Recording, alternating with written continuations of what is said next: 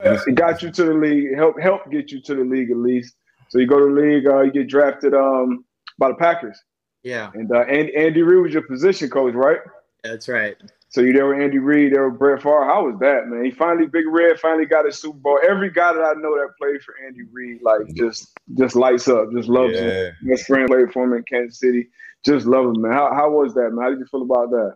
Hey, listen. So here's what happened. So I uh, I broke my thumb my senior year. Ironically, we're playing uh, the Cincinnati Bearcats, defensive coordinator, some young coach named Rex Ryan. Okay, Hmm. He's got a defense, and let me tell you, the, that defense had first round pick over too, and they just brought the house. He started blitzing from the bus in the parking lot, and we were.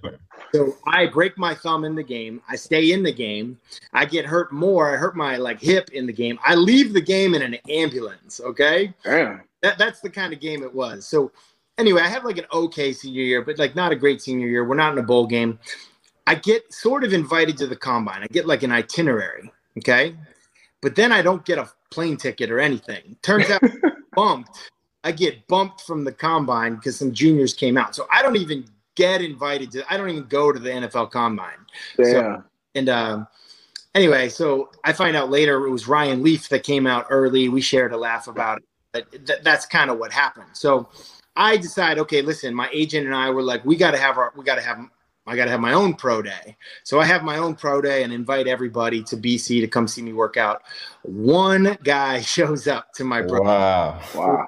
was the quarterbacks coach for the Green Bay Packers, Andy Reid, and it was a blizzard. Like I'm talking a blizzard, and we don't have any. We didn't have an indoor facility at BC at the time. So he gets there and he's like, "All right, you want to go outside and throw?"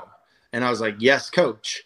And he's like, "We're not going outside to throw. I just needed to know that you'd be willing to go outside and throw because I coach in Green Bay, and you might play in this kind of stuff." So we didn't even throw. So he came to my workout. We didn't throw one ball, didn't touch one ball. We just talked, got on the on the whiteboard and like the grease board, and just hmm that was it.